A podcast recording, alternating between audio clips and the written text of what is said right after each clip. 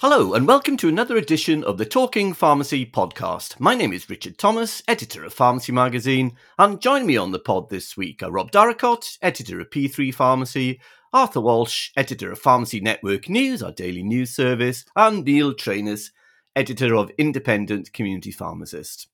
Now, we're recording this on Thursday, the 23rd of June. We're not sure yet uh, when the podcast will be released, as we're all at Training Matters Recognition of Excellence Awards on Friday. So hopefully we won't be overtaken by events, but there's still tons to talk about. So let's start as usual with Good Week, Bad Week. Arthur, let's start with you then. Uh, good week or bad week? Hello, Richard. I have a boots melange this week. Uh, I would say one thing is, I would say indisputably a good week, and then the other, there seems to be a lively debate around. Uh, the first thing uh, is that it's a good week for newly qualified pharmacists starting at Boots. Uh, Boots and the PDA union announced yesterday they had come to an agreement on uh, revised pay scales for, for newly qualified pharmacists.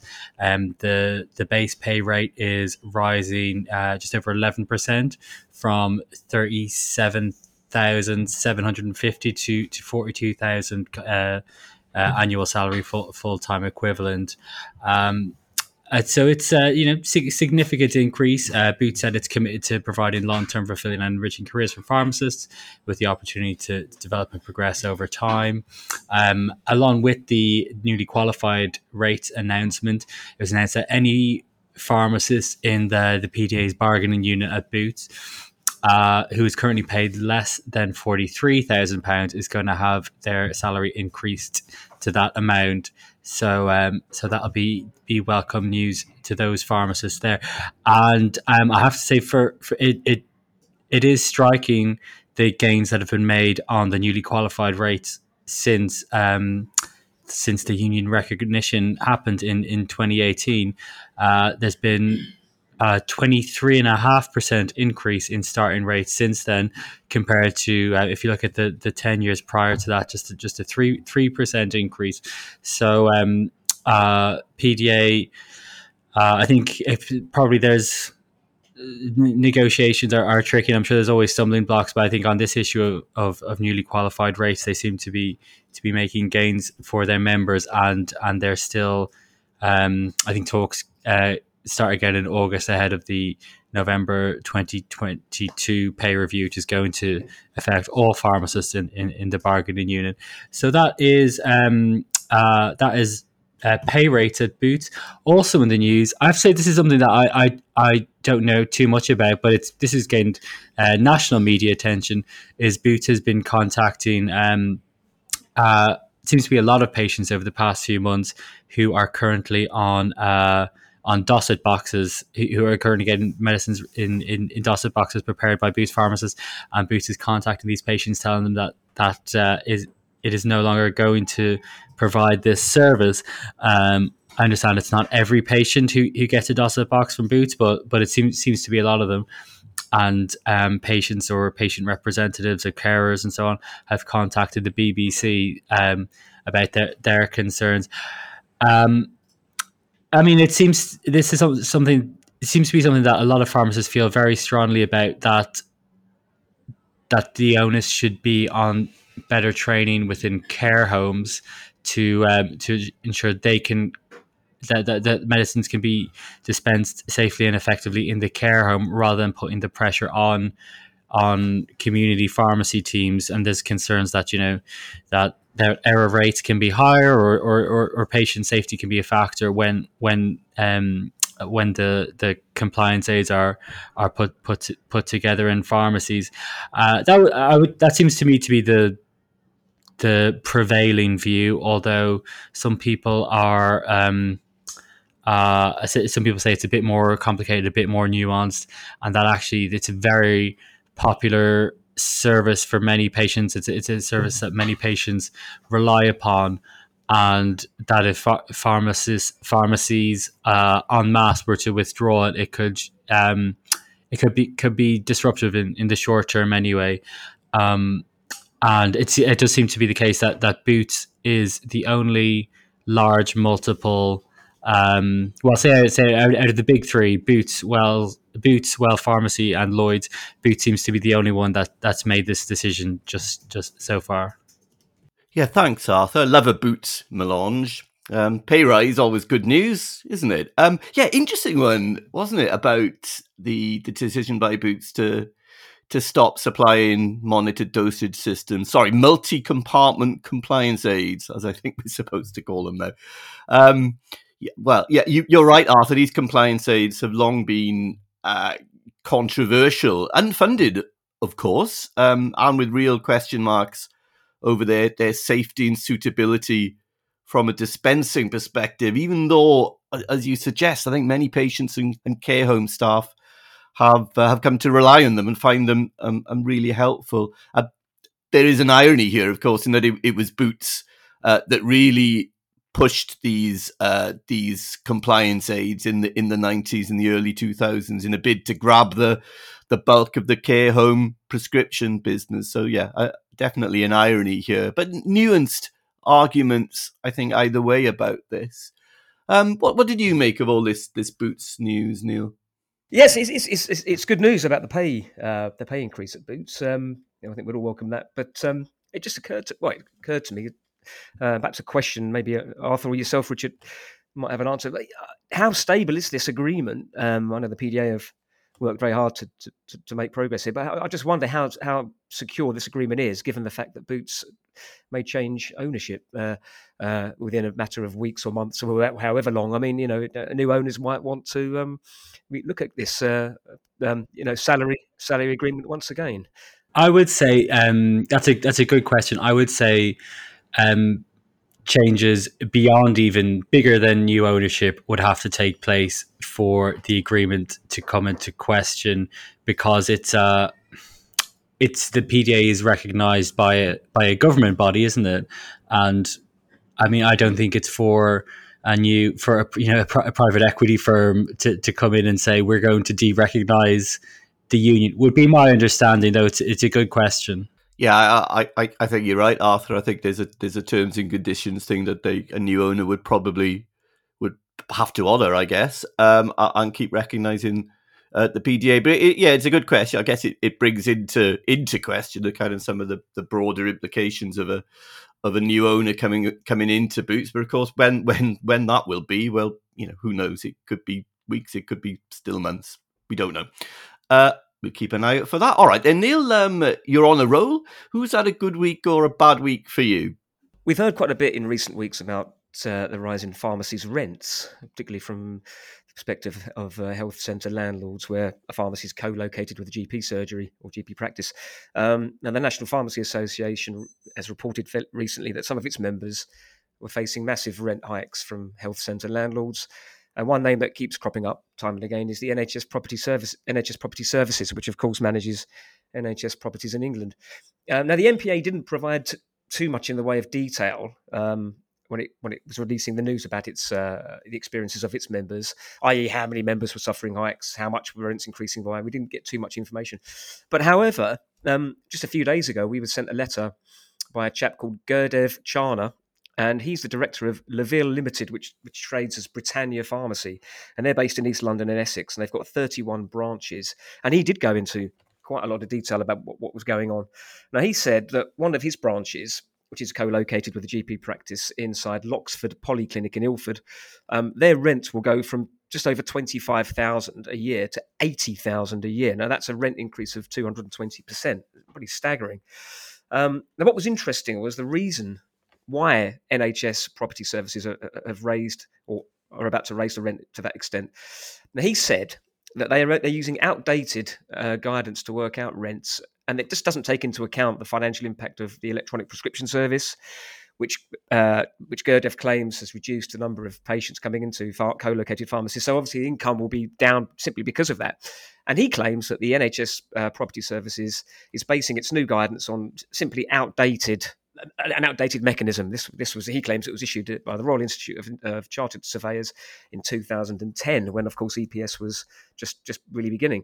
Um, now the concern here is obviously that pharmacies all over the country already struggling to make ends meet, largely because of underfunding. I think an NPA commissioned Ernst and Young report put that at 470 million pounds a year. But with all the other cost pressures that pharmacies are facing, you know, these huge rent increases could could send pharmacies to the wall. And I think that was the point that, that Gurdev was making when he said um, that, and this is what he told us. He said that uh, new guidance was needed to safeguard the provision of pharmacy services in local communities. And this is what he said. He said it's unfair that co-located pharmacy pharmacy owners should be subjected to huge rent, rental uplifts, which will make their pharmacies unviable. This matter needs addressing in the very near future. I, I probably go a bit further than that. I'd say needs addressing now. Uh, it, it's it's staggering. Um, I don't know how these pharmacies are going to be able to cope with these um, these uh, huge uh, increases. Um, Gurdev said that his company Britannia did put detailed representations to NHS Property Services surveyor, but they were ignored. So we contacted NHS Services, uh, NHS Property Services to ask them about these huge rent rises, and they did say they did assure us that they were willing to work with their pharmacy customers to ensure communities are able to access pharmacy services and that the value and, and that value for NHS uh, for the NHS continues to be obtained and protected. And Martin Steele, its chief executive, said that we will engage with individual pharmacy operators to explore options and assist with these lease terms where there are poten- potential financial difficulties. And that all sounds very reassuring, but whether or not this actually happens on uh, is another matter. We certainly hope that they they, they are true to their word. Now, Gurdev uh, said that he's a member of the NPA and AIM. Um, we know that both of these bodies are looking and, and, campaigning on this issue. But we'd like to hear. I so I'd like to hear uh, certainly from our readers' perspective, independence. I'd like to hear uh, if any of them are facing large rent increases, not necessarily just from NHS property services, but in whatever in whatever situation, so that we can also shine a light on this issue and exert some pressure on some of these landlords. Um, and I'll just finish by saying, you know, in the last week we were told by the Health Secretary uh, Sajid Javid that pharmacy will be first on the government's primary care reform agenda, giving the distinct impression that pharmacy has a valued part to play as the NHS moves forward. And yet, bewilderingly, we have a gov- uh, NHS uh, pro- uh, Property Service is a government-owned company, putting the existence of pharmacies in jeopardy. So it's utterly bewildering and uh, really does need to be addressed. Great story, this Neil. A fantastic story. It is bewildering, uh, isn't it? I mean, NHS Property Services and, and health centre landlords definitely seem to be the villains of the piece here. And and as you say, Neil, the the danger is that uh, that rents are, are just becoming unaffordable for pharmacy owners, and, and that would have a a, a knock on effect on on pharmacy services and indeed NHS property services income, I guess, if, if, if you look at it like that. So, yeah, AIM looking closely at this, the NPA looking closely at this as well. Uh, but as Neil said, if there are any uh, pharmacy owners out there who are subject to these massive rent increases, let us know. We need to to follow this up and um, and as you say, Neil, shine a light on it. It's worrying, um, a worrying development when finances are, are, so tight in pharmacy anyway. All right, uh, shall I go next? We've got what have I got? Yes, bad week, bad week for for GP numbers. I thought we'd go outside the sector for mine. Um, I, I, read a survey came out this week from the Royal College of General Practitioners, which estimated that close to 20,000 20,000 GPs and trainees are set to leave the profession um, over the next five years. So it's not only pharmacy that's facing severe workforce issues. And there are, uh, according to the Royal College of GPs, uh, now 1,600 fewer GPs in post than there were in 2015. And, and that 2019 government pledge was it um, to increase GP numbers by I think six thousand. Well, that seems a, a distant pipe dream now, doesn't it? And it got me thinking about how this might impact on the changes that are happening locally with the NHS statutory uh, ICSs and all of that, because uh, you know there could be some cause and effect here. Um, are the changes at local level in the NHS being driven to a large extent by the shortages in GPs rather than a genuine desire to provide responsive place based neighbourhood care. Because, you know, it doesn't matter how many primary care pharmacists, mental health practitioners, and social care providers you have trying to fill the gaps. Uh, if one of the central pillars of primary care, the GP service, is crumbling, and the same goes for the other pillars primary care, community pharmacists, dentists and ophthalmologists, then these reforms will fail. And having had a personal experience this week of, a, of an elderly relative who'd been totally let down by the GP service and primary care, fallen through all the cracks and indeed left on the floor in considerable pain after a fall, waiting for an ambulance for eight hours, we can't afford for these reforms to fail because most people's experience in terms of access to health services is pretty rubbish at the moment. Uh, no easy or quick solutions. There clearly needs to be a, a properly thought out and funded workforce plan. Uh, that much is obvious across primary, secondary, and social care. In the meantime, the fear is that things will only get worse as GP numbers decline. That's my bad week. And finally, Rob, on location again, this time in St Albans at the NPA. So let's finish with you. What's your good week or bad week? Yeah, hi, thanks, Richard. Um, yeah, well, nobody's mentioned it so far, so I guess I'm going to mention it. Um, the good week, bad week. I don't know. Uh, I suppose listeners will have to make their minds up as to whether it's a good week or a bad week. I'm going to talk about the the the vote and the the result of the vote. So, uh, short numbers. The uh, review steering group proposed on the future direction for PSNC and LPCs. Uh, contractors representing a total of 68.3% of pharmacies in England voted, which is good. That's the first tick, tick in the box. And of those contractors, a total of 6,731 votes were in favour of the proposals, 88.6%. So, good news. Uh, the process is over. Uh, nearly two and a half plus years after Simon Dukes kicked the whole thing off, uh, we have a direction for the future of pharmacy representation. It's not what everybody wants, um, but at least uh, we're not going to have further uh, roundabouts of the same old stuff being discussed. Um, and we don't need to talk about the details. I think we've talked about that often enough. Um, so, interestingly, uh, obviously the RSG has uh, has welcomed the result, and so has the PSNC. Uh, so that's all good. Uh, debate over. Let's move forward. Um, now, the other bit that I think is worth reflecting on is there's, there's one or two interesting things in the PSNC's uh, response to the vote, uh, as well as welcoming it, obviously. Um, now, one of the interesting things is that obviously within the proposals is this idea that there's going to be a considerable amount of money shifted, levy money shifted from LPCs to the PSNC over the next two years, although interestingly not this year.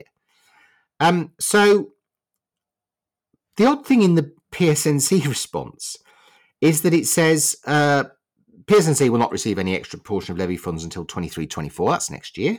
Some of the work, such as developing a new vision for the sector and supporting LPCs through the next election cycle, is both critical and urgent. And this will commence immediately. Now, forget the election cycle bit, but such as developing a new vision for the sector. And later on, there's a sort of reiteration of that, which is um, uh, support for support for LPCs uh, and that kind of thing. Um, developing a collaborative vision, work on influ- influencing engagement strategies, works to strengthen our negotiating strategy, enhance data and evidence we can commission support our case, and work to strengthen our support for LPCs. That's going to start straight away. So they're not getting any more resource, but this work is urgent and immediate, and they're going to start straight away. So if it's urgent and immediate why hasn't it started in the last two and a half years? I just find that a little bit weird. And then the other thing that I would pick out of this is that in the um, in the paragraph which talks about the PSNC's resources being constrained, which was something that David Wright in the original review picked up on. I don't think anybody disagreed with that whole analysis that the PSNC uh, could do with a little bit more oomph and would require some funding to be able to do that. But the odd thing is that the the the example picked in that paragraph, it says building high quality evidence is not easy or cheap. A large scale cost of service inquiry would cost at least half a million quid. Um, 1.5 million, half a million pounds. I hope that's not a signal that one of the things the PSNC thinks it ought to do as an immediate priority is launch a half a million pound inquiry into what the cost of the service is. I mean, not only the NPA do a bit of that work not so long ago, um, but that's a huge amount of contractors' money to spend on something that we know self-evidently. I suspect that uh, you know costs haven't kept pace with where community pharmacies are. I think there's a general acceptance of that, including dare I say, I think, on the other side of the table. Um, but do we need to prove that? And where does that lead? I just don't see that being a priority. So I hope that's an example that's just thrown out of there about the the cost of developing high quality evidence, just as an example. Because what I would say right now is the real priorities um, are things like um, deciding how to support um, the very real conversations that need to take place within integrated care systems. Nine of the integrated care systems are going to get commissioning, full commissioning powers, apparently, on the 1st of July this year. And all 42 of them will have them on the 1st of April next year. Um, now, you know, who knows where that might lead, but I would have thought some serious thinking needs to go into that. Um, and, you know, this whole process has been incredibly divisive, I think, between the PSNC and, and leadership at a very local level. So I'm not entirely sure whether it's clear that the the pharmacy community pharmacy sector as a whole knows, you know, where the expertise in some of that actually lies. Um, what successful plays might, into that might look like.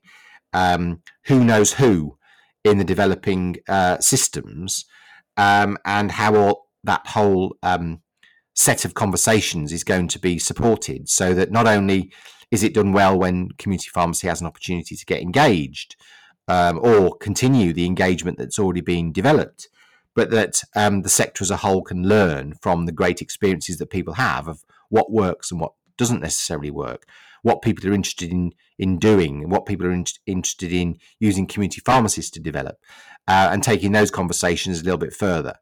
So, um, you know, whether that's good news overall or bad news, I'm not so sure. But certainly there's pause for thought in the response to the vote from the PSNC itself as to what it sees as its priorities going forward and how that's going to be resourced. So, yes, decisive vote, wasn't it? And a, and a powerful mandate for change uh, from independents and multiples alike, albeit the vote just squeaked over the, the turnout threshold. But as you say, Rob, the hard work starts now. So our thanks there to Rob, of course, and Arthur and Neil, because that brings us to the end of another week's podcast. All the Talking Pharmacy podcasts are available on the Pharmacy Magazine website or from wherever you get your podcasts. Until the next time, thanks very much for listening.